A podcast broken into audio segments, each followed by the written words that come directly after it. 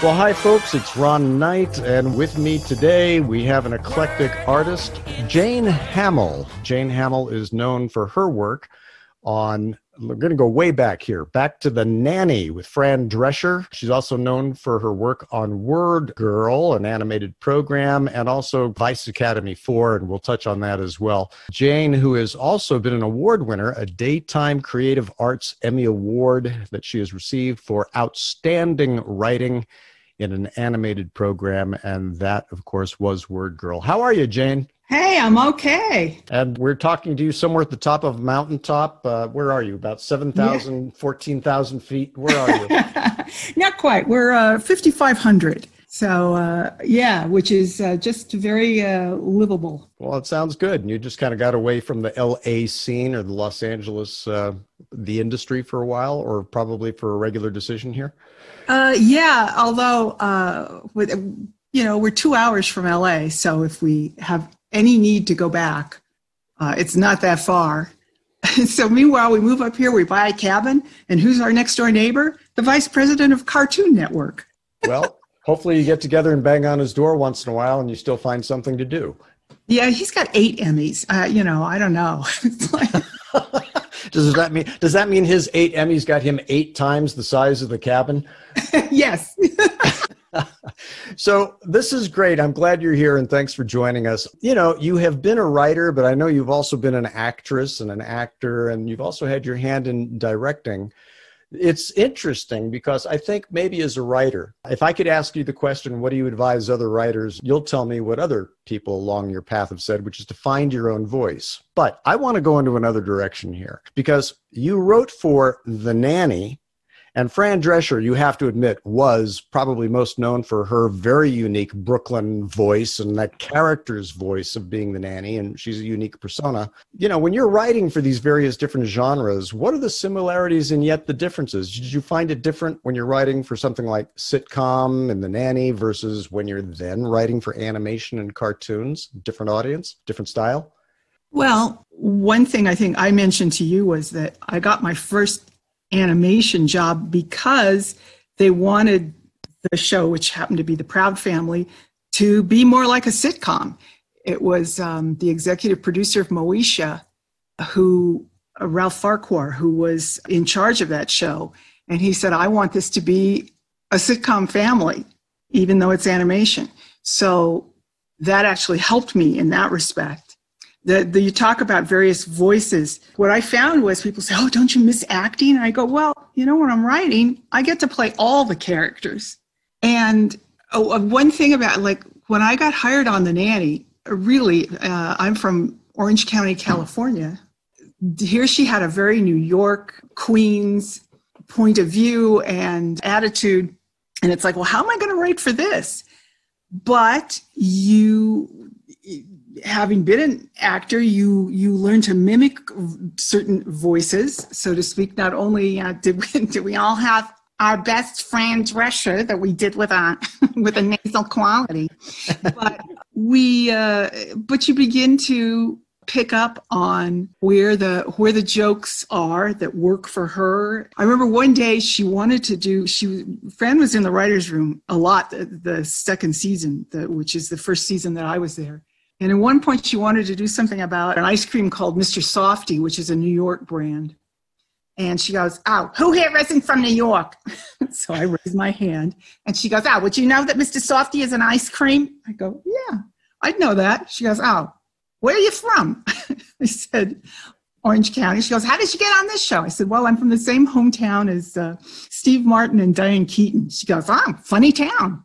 So that's that that and I began to just think in those terms and I learned a lot of Yiddish from uh, the other writers in the room and I became an honorary Jew working on the nanny. So then I, you know, I had right before then mostly I'd been working on talk shows and what I had to do for talk shows was try to get the host. My portion of the show is usually them sharing something from their lives that would help them connect with the audience out there in TV land.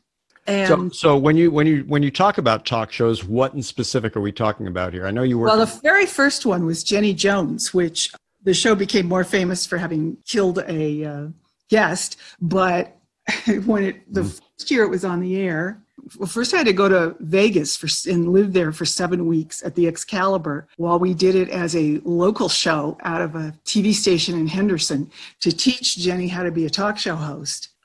And then from there, we went to Chicago for the first year. Now, now I, I, have to touch on that. When you say we are going to teach Jenny how to be a talk show host, what was she and was your role being multiple between writer and then director, or how did you help uh, shape well, in that process? My role was she had been a stand up comic. She was the first female comic to win Star Search, which people don't remember, but that was her claim to fame after winning Star Search, she went on and was the opening act for a lot of uh, Vegas talent like Engelbert Humperdinck and Wayne Newton and people like that. And then as that started to die out for her, she went through her material and said, Well, I have a lot of stuff that appeals to women. And I'm going to approach some of these comedy clubs and say, uh, What's your dead night? Is it Monday night? Is it Sunday night? Uh, let me buy out your house for the dead night, and I'm going to advertise something called For Women Only, Girls Night Out. And she went all across the country with this, and it got her a lot of focus. And, uh, and then she got in Time magazine with an article because a man sued her saying it was discriminatory that she didn't allow men into the show. And from the powers that be at uh, Telepictures Warner Brothers, they were looking for a new female talk show host, and they went, "Oh, Girls' Night Out for women only. She's got her finger on the pulse of American women. You know, let's let's give her a talk show." And that's really really how she got it. Okay, and then how did you get dragged along then as the writer of record? Did you already have a relationship in play that they said you'd better come along here? Because you know how did how did that play through? Well, from uh, my first one of my first waitress jobs, uh, one of my customers had hired me to write on a pilot for PBS, which is about people who use humor in the workplace. And I, uh, there was an, there were two other writers on that particular pilot, and one of them left early, but we got along great. And we used to have coffee, and he used to say, "Gee, we should we should write together on something." I go, "Yeah, we should," but you know, nothing ever happened. And then the other writer on that project had said, Oh, I really want to continue writing with you and let's write some spec scripts. And he had just gotten a line producer job at NBC on, on a morning show with nobody will know who these people are Kelly Lange and Gail Parent. You'll know who they are, but okay, yeah, yeah. But I, I, get the nobody will know who they are. Yes, and uh, so every afternoon I would have a, a, a drive onto the NBC lot to go meet with him and start working on these potential scripts that we were going to crank out. And I used to say to Scott, I'm not quite sure what we're doing, but what the heck, I'll keep doing it and just see what happens. So I would meet all the various people that were around the Kelly and Gail show. And one day, as I'm walking in, the executive producer of the Kelly and Gail show says, uh, "Oh, I just interviewed for this uh, this new talk show, the Jenny Jones show. And they asked me if I knew any female comedy writers, so I told them all about you." It's like, wow, okay. And so she said, you may be getting a call from them. And I did. And they had me come in and interview. They gave me some sample material, some tapes of, of uh, Jenny and and said, uh, you know, here's some categories and, and give us some stuff in these categories. So I did and came back the next day with all of that. And uh, Jenny reviewed it and said, yeah, hire her. So, I, and I literally, the day I got hired, they said, well, the last plane to Vegas is at 9 p.m., so you have to be on that. And it was like, what? Grab your bags and go. Yeah. Yeah. So, and there I was for seven weeks. So there you were, and and I have to ask you because when you say comedy writer, we're looking for a comedy writer, and obviously now writing for a sitcom and a unique voice like Fran Drescher at The Nanny. Okay, you're a comedy writer, we get that, and you're writing in vain with I would assume some kind of a, a, symbiosis or, of sorts where you get to know Fran very well. She gets to know you, so you can kind of write and speak on her behalf. When you're writing for talk show and they're calling it a comedy writer, usually in a talk show, people are just talking. So what were you doing? Were you writing like opening monologues? Is there, or mm-hmm. what do you write when you're writing for a talk show? Yeah, well, the, the first year they weren't quite sure what to do with her.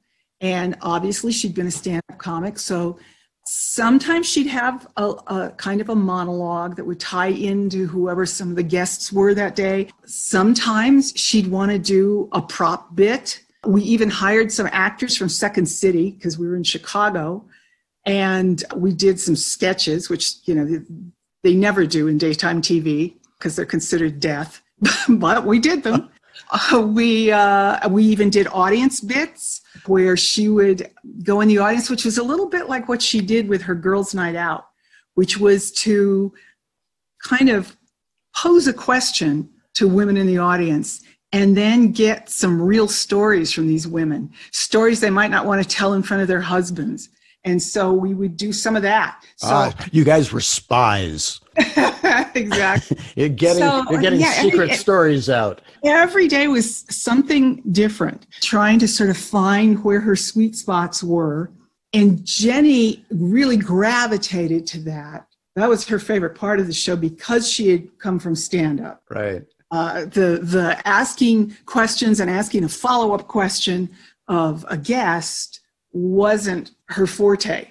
And that's what um, our executive producer, who had started Larry King Live, and he, uh, of course, now he's the producer for uh, Judge Judy for years and years. But he was working with her, trying to get her to listen and be able to say, you know, here's the follow up question. You know, you, you latch on to what, this thing that the person said, and now follow it up to get a little more information. And, and, as writer, did you have a hand in somehow being able to say, okay, if this is an answer, then the next series of logical questions that you might write for her, she could kind of springboard to and grab one? Or how did yeah, that affect your mechanics? Sometimes I, yes, I, sometimes I would kind of go through certain things with her. You know, she'd say, well, what do you think some some good questions would be that I can get some sort of a fun answer out of them or something like that. So, uh, yeah, every day was something different so I was learning about talk shows from from all of that. Uh, and then by the end of the first year, the writing was on the wall that everything was going tabloid. Jerry Springer had moved in down the hall in Chicago, and uh, those are the shows that were getting the ratings. So those are the shows that took over the presidency of the United States. Exactly, led us to where we are now. Yeah. So I went very happily back to Los Angeles and the exec producer from Jenny Jones referred me to some folks that did a lot of network specials. So I did those for a short while the National Nutrition Test and uh, the Red Cross Emergency Test, and two, two different specials about the Miss America pageant back when people actually watched it, when it was actually on a network. Uh, those were for NBC. And I did the, the history of the Miss America pageant, which was ended up being a lot of fun. I got to see all the old kinescopes and pull out all the funny, funny talent, uh, the disaster talent, and the and the, and the really funny Q and A that they would do through all the years. So was was that Q and A or TNA for Miss America? Yeah, they are a scholarship pageant. Ah, right. In fact, I ended up becoming a consultant to two of the writers on Miss Congeniality, sharing with them all my all my pageant uh, information, all my Miss America information. There is a running gag in Miss Congeniality where she always corrects people that it's a scholarship pageant, which comes right from the uh, Miss America Foundation. Interesting. So, okay, so you've gone from sitcom, you've gone to talk show. Chronology is different there, but essentially you've been in both genres between sitcom, talk show. And then you have these other credits. I mean, you were on what, Still Standing with CBS. Somehow you get over into animation through the Disney corridor of Proud Family, but your credits, you know, you go into Word Girl, Nature Cat for PBS, Talking Tom and Friends for somewhere in Vienna, Slovenia. How did you then migrate over into uh, into the cartoon animation side of things? Well, once I finished Still Standing, I got diagnosed with breast cancer, which uh, was kind of a, a shock, and sort of put my career on hold for a year. And then just as I sort of came back into the world, they had the Writers Guild strike, and that took out another year of my life. And about that time, I had uh, just been in touch with one of the other writers on Still Standing, and he said, "Oh, you know, I'm I'm working on something called uh, Word Girl, and uh, you were on Proud Family. Gee, I'd love to give you an assignment." I said, "Wow, that would be great." And this was around uh, end of 2008. He said, "Well, it doesn't work till 2010." I said, "Well, all right. Uh, I don't have a calendar to write that in right now, but I." Once that date rolled around, I I wrote an episode for them. They really liked it and had me come back and had me come back again and again. And uh, so that sort of launched me into more animation. The person that I knew left Word Girl, but a new person came on. And after they canceled Word Girl, and then it won all these Emmys. So then they brought it back but then they only brought it back one season and then they canceled it again. So he went on to something in North Korea called the Vroomiz, which were cars that were also animals because they learned that little kids like cars and animals, so they put them together. That was for South Korea, and I so I worked on that for him. Then he also led me to a show in Spain. It was out of Madrid. I think they ended up calling it the Pinipan Institute of New York and that was with a character that's considered Spain's Barbie, the Pinipan girls. And they all attend a fashion institute in New York. uh, don't ask me why New York and not Spain. But I did some of that for him. In the meantime, the person who first led me to Word Girl was working for Talking Tom and Friends, which is an app.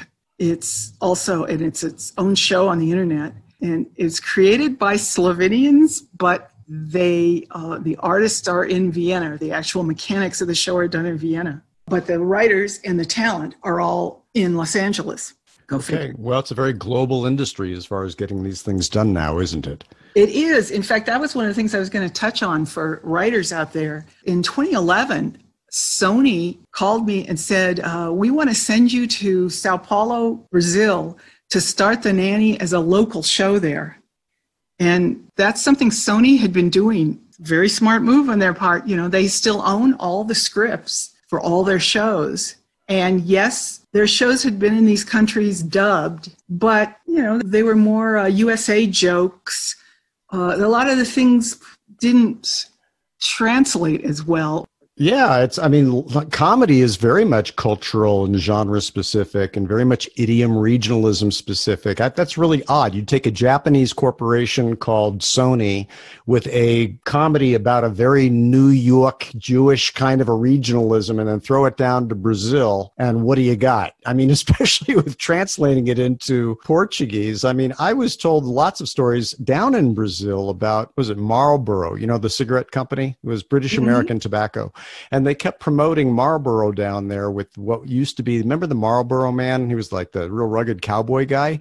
And sure. they would spend millions and millions and millions of dollars promoting the Marlboro cowboy. And the Brazilians would tell them, you don't want to use a cowboy image down here. Down here, that's called a gaucho. And gauchos are not a symbol of, of wellness or success. I mean, that's a real hard, rugged, poor person's life that gets thrown to the, you know, out into the agrarian world. Nobody wants to be a gaucho. And uh, British American Tobacco and Marlboro kept saying, no, he's our logo, he's our icon. And they kept spending millions and millions and even threw more millions of dollars at that. And the more they spent, the more millions and more millions of dollars of that advertising on that icon, the more the sales of Hallywoodji and Galaxy brand cigarettes went up. See, there you go. Well, so, what, what, what Sony got smart about is we own all these scripts. Let's take them and the first country they went to was Russia. Let's take these scripts, cast the show locally, go in and put local jokes in there and take out all the dated stuff or things that absolutely don't translate. And they created their own show. And The Nanny was like a huge hit in Russia to the point that they came back to the original writers and said, We need more scripts. They, they don't want the show to end. So we're not going to go as far as the wedding yet. We need to keep extending the show out. So I wrote six more scripts about you know seven years after the show had been off the air. Now, are you writing though in the genre that was acceptable of the comedic idioms of what would have been you know acceptable or funny in Russia? Well, since we really didn't have access to that, they said go ahead and write them the way you would. But we've been working with writers in Russia who have gone into the old scripts and figured out how to you know change it to their format, and they'll go into uh-huh. new ones and change anything that doesn't doesn't translate for them. That was Russia.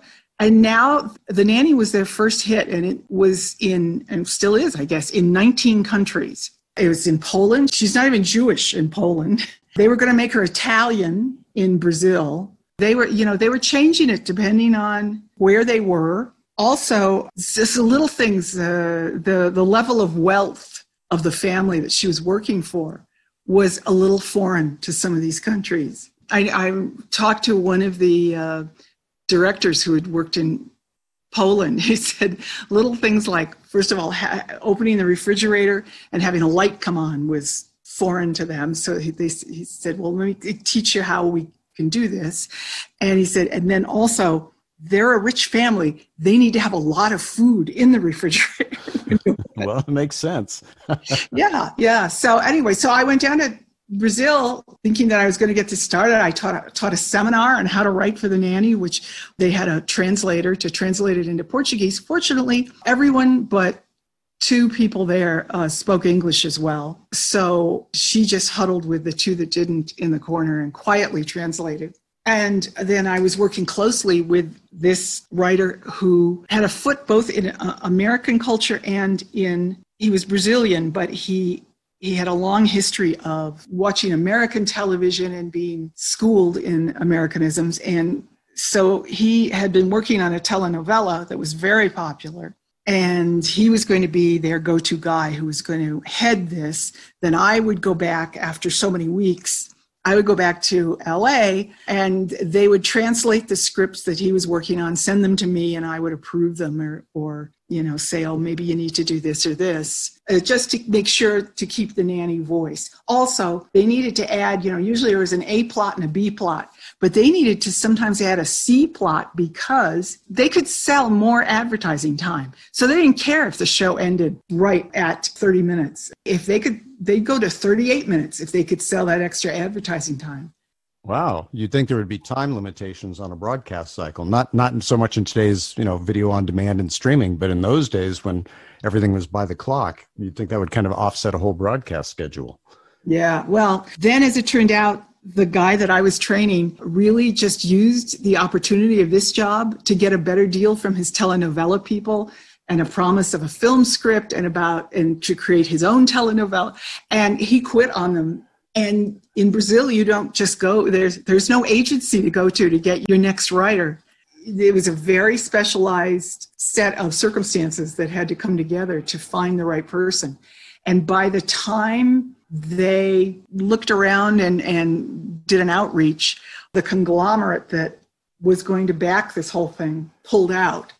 So that never happened in Brazil, but the nanny was in Argentina. Oh, it's in a bunch of countries. Anyway, 19 yeah. Yeah, that's that's a lot. And then for you, I mean, as well, because you've been all over the spectrum as a comedy writer and yet the animation cartoon writer. When you get into something like Word Girl, which is ironic because you get your you get your Emmy for a show that's been canceled what twice? Yeah. But, but, but, but, that's that's irony at its best. But you probably had to find a very uh, different form of humor for something like word girl or you know the softer content for kids maybe the preschool set. So when you're writing for that certainly not writing in the same genre of multiple entendres of nanny jokes, right? Exactly. Although, you know, the Word Girl was a lot of fun in that I always used to say it had sort of a fractured fairy tale vibe in that she would break the fourth wall and talk to the narrator. There was a lot of fun to be had, but in a very sly and different way. The animators uh, would have fun. A lot of times in animation, they can't draw different clothes. So your characters wear the same clothes all the time. And in one day they had her closet door open and she had 15 outfits all the same uh, hanging in the closet. So it was learning to uh, learning. Of course, she had to. Um, you know, her thing was that she had crash landed on Earth, and she was disguised as this this ordinary little girl, Becky Botsford, and got adopted by this family. But she would have to turn into Word Girl and save the town from all these villains. There were like 15 different villains that kept attacking this town, and all of them were challenged with their vocabulary. So she would have to explain to them what words meant and and spell it out for them. It was very frustrating for her, but we had a lot of fun with that. But you had to learn how to sort of explain these words for kids because it was they saw themselves as being from like four to nine years old, somewhere in that area. that's a pretty good spread right about there. And there's yeah, a very yeah. big, very, very big dynamic of learning difference in developmental psychology in that spread. I mean, you know, before kindergarten all the way up to the fourth grade that's a that's pretty diverse. You know the younger kids didn't really realize that they were picking up on stuff. Uh, and then the older kids I, I, remember they showed us some video once uh, they had shown several word girl episodes to some kids sort of like a focus group. And, and one girl she was probably about seven years old. She turned to the camera and she went I really like it when Word Girl is sarcastic.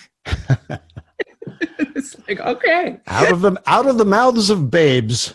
Yeah yeah. exactly. it's amazing. So there's a couple of things i want to touch on here before we get ready to wrap and that is i also know that you were working on a very different kind of animation and it kind of throws back to the uh, crossover between animation cartoons and what used to be merchandising in the toy industry and there's still some alliances but not like there used to was in the 80s barbie's dreamhouse adventures. Now you did that for mattel and for Netflix. What? Mm-hmm. Uh, yeah, Netflix uh, had this deal with Mattel. I guess they have several deals with Mattel, and uh, this was a series they wanted to do. And again, a little bit of a sitcom because it's Barbie's about 17 years old and still living with her family in Malibu. and uh, that was that was quite a challenge because Mattel is is very corporate very corporate and there's things yeah you- i was going to ask i mean you're not writing like the typical i would you know i met, i used to work with patrick carlin who is george carlin's older brother and he oh, used to write for chuck barris you know on the gong show. Sure. and, and he would say that the writers always have a task of just taking pencils and throwing them up in the ceiling. You remember the acoustical tiles tiles in the ceiling that had little white with little black holes in it, and they were soft. And he said, you know, whatever pencil would stick in the ceiling, that's the person that came up with the idea that would get written into the Gong Show. but when I think of that creative process of a writer's team, then I think about like you're expressing, Mattel was not only corporate, Mattel had a huge background in military infrastructure and supplies. So I would think that writing anything in that regard wouldn't be too whimsical, improvisational, off the cuff, you know, just free reins of creativity. What was writing for you like on something like that when you're supposed to have the reins of writing script? It was it was tough uh, because it, you had to stay within such uh, narrow parameters of what she could and couldn't do there was no romance allowed, even though Ken was a next door neighbor. I mean, he was also like 17, but they didn't realize they were attracted to each other. Um, there were. I think in the physical dolls they don't have genitalia, right? Yes. Well, I, I have an. Old, it's probably probably reflected that way in the cartoons. exactly. Uh, I had an old joke about that. I said, well, Ken don't have genitalia because Mattel had hoped it could be sold separately. Oh yeah. As as everything is with um, Barbie and Ken. But yeah, that was that was a real challenge because you'd go in one day and and the exec producer on that would say, "I really want Barbie to be all about her hair." It's like, oh, okay, but we can't really do different hairdos for her. Okay, and Barbie's, you know, about thousands and thousands of clothes, but we can't do different outfits on her. Okay.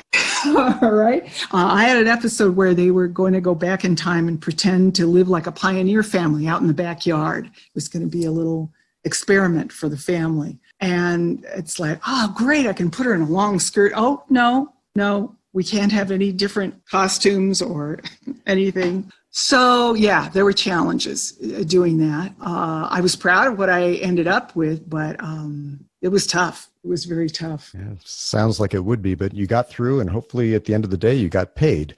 So uh, yes, yeah, and Barbie did pay well. I will give her that. Yeah, I'll bet. You, so, you mentioned you mentioned the Gong Show. So did you uh, work at all with Chris Bearde? No, it wasn't I who worked the Gong Show. It was uh, oh, yeah, it was Pat, Patrick, oh, Patrick who worked the okay. Gong Show. Yeah, I met him once on. I was auditioning for a show called Thicke of the Night.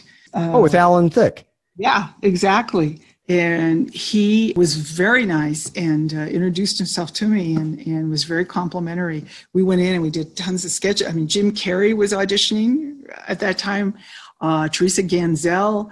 Anyway we got called back so many times they had to pay us. So that gives you a, but at the end of the day they they went with other people. However, it was very nice to meet him. Uh, he was a, he seemed like a great guy. Yeah, I think Chuck Barris is in many ways probably one of the great understated developers in comedy genres of all time. I mean, he was just such a whack muffin on television at the end of the day, and I think the Gong Show was well, it was the Gong Show, but a lot of people that I had known that got a chance to work with him spoke uh, very, very highly of him. I want to touch on your very, very brief before we get ready to, to go here you had a history in Las Vegas. And of all the genres that you wrote for, whether it was sitcom, talk show, animation, cartoons, you even had your hand in what we'll call game show or reality t- uh, television. What were you doing back in Las Vegas, kind of coming around full circle? Weren't you doing something for Vin Di Bona? Yes. In fact, I mentioned Chris Bearde a few moments ago.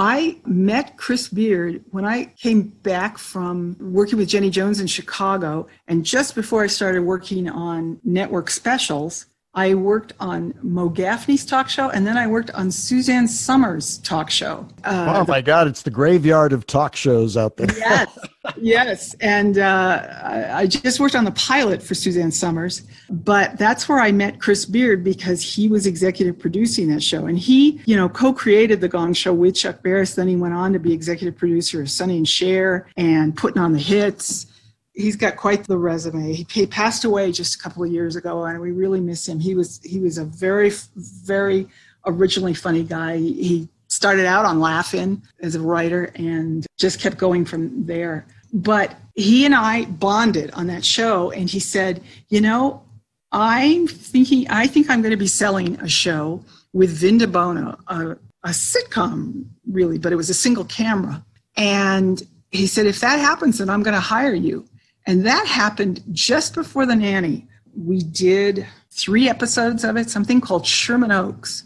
And it essentially was the conceit of uh, someone's filming a documentary about a family that feels they are the perfect American family. And of course, they're the most messed up family that could ever happen. Anyway, so I worked on that to, and essentially dipped my toe into sitcom with that and then you know kind of went away. So i went back to whatever i was working on and and then the nanny came along. In the middle of working on the nanny they showtime picked up sherman oaks and they offered me story editor and a two year deal and all kinds of things.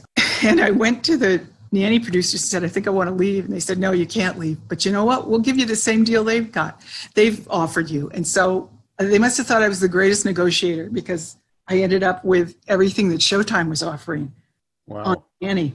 But when I got done with all of that, I still stayed in touch with Chris, and Chris was developing crazy, wacky game shows with Vin Di And so he brought me in on the pilots for those shows. And that's how I ended up in Vegas with uh, something he had called Bringing It to the Streets, where we had a show called Stunts 101, where the stunt people from the Bourne Identity, all those Bourne pictures, uh-huh. would teach civilians how to do stunts. They would teach, each of them would take a civilian, they would put them through stunt school, and then the end of the show was let's see how well they learned and we set someone on fire so it was like a fanciful version of burning man but with a clock on it yeah we sent them down a zip line and uh, you know challenged uh, and then the second person did the same stunt. And then the uh, stunt judges judged them and we had a winner. And anyway so so many fun crazy shows that i did with uh, all of them pilots with Chris, and none got picked up yet. Although a couple of them are still out there kicking around, so we should never know. You never know. It's kind of like Jack and the Beanstalk. You go, you get rid of the cow, you forget about it, and the next thing you know, you've got the goose that laid the golden egg. And isn't that isn't that a great thing about the creative Yeah. process? But you know what's interesting? One one thing I would say to writers out there is don't always think in terms of selling your. Sh- if you have a show idea, don't always think of selling it in the USA. If you can get yourself to certain foreign countries, you might be able to sell it into a, as a foreign format. And what's hilarious is that then the USA would look at it and go, "Oh, look at this format, Eh, you know, from this foreign country. Well, we're going to take that and and and bring it to the US." Well, you know, it's funny you say that. I worked for for a while Freddie Monnickendam, who was the CEO of SEP out of Brussels, who brought the world the Smurfs. Of course, you remember the Smurfs. Yeah. Who doesn't? And the bottom line is that the Smurfs were a cartoon comic strip out of Brussels that got cycled through the European continent. And by the time he actually came over to the United States, he partnered up with the guys, you know, Bill Hanna, you know, at Hanna Barbera Sure. and they went over to NBC and they cut their deal, but they convinced NBC that it was an original American production geared for Saturday morning. They picked it up, said it was great, and it went out as a Hanna Barbera partnership as an American enterprise. But it had been alive, well, and prosperous in Brussels and the Benelux and all through Europe for like decades before Freddie brought it over here. Yeah, well, look at, I mean, Ugly Betty, there, there's so many exa In Treatment, that was from uh, Israel, I believe. There's so many examples now of shows that, well, actually, All in the Family was a British series. Yeah, it was. Yeah. Yeah, yeah, I remember that. And uh, so was Three's Company was also there was that triumvirate between Britain, Australia, and the United States in the middle. And I think it was the Taffner Company, you know, Don Taffner. That was kind of good. They could take cross pollination between what which was already in the English language and then just kind of repurpose the comedy so it fit more culturally into wherever it needed to get parked. That's it. Yeah. Yeah. Well, listen, folks, this has been time spent, and I do have to thank you for listening. And Jayne, I have to thank you for uh, joining us today. Jayne Hamil, known for her work, of course, on WordGirl for cartoons, the Nanny sitcom, and we didn't get a chance to touch on Jayne's work with Vice Academy. But for those of you who want to, no, but for those of you who want to see what Jayne looked like in her gorgeous uh, non-writing days, you can see her as an actress on Vice Academy motion pictures, of which she's got Yeah. quite a few watch, credits. you can watch me choose some scenery. Those, that was one of those things where I, I I showed up and did the first one and went, oh, okay, well that was that was fun. And then it suddenly the the director who was all of like 24 years old kept coming back with sequel after sequel after sequel. I said, I didn't know I signed up for a, a life sentence. well, I, I think he liked the way you look, Jayne. Maybe that's it. But, you know, you know, everything. A writer can have a bad day. Garrison Keillor always says because it's all material. It all informs everything you do. It's all fodder for content, isn't it? There you go. Really good. Well, thanks again. Jayne Hamil, uh, Daytime Creative Arts Emmy Award winner, right here joining us today. And we look forward to seeing you all again on our next cast right here on the Writer's Block. Thanks again, Jayne. You bet. Thank you.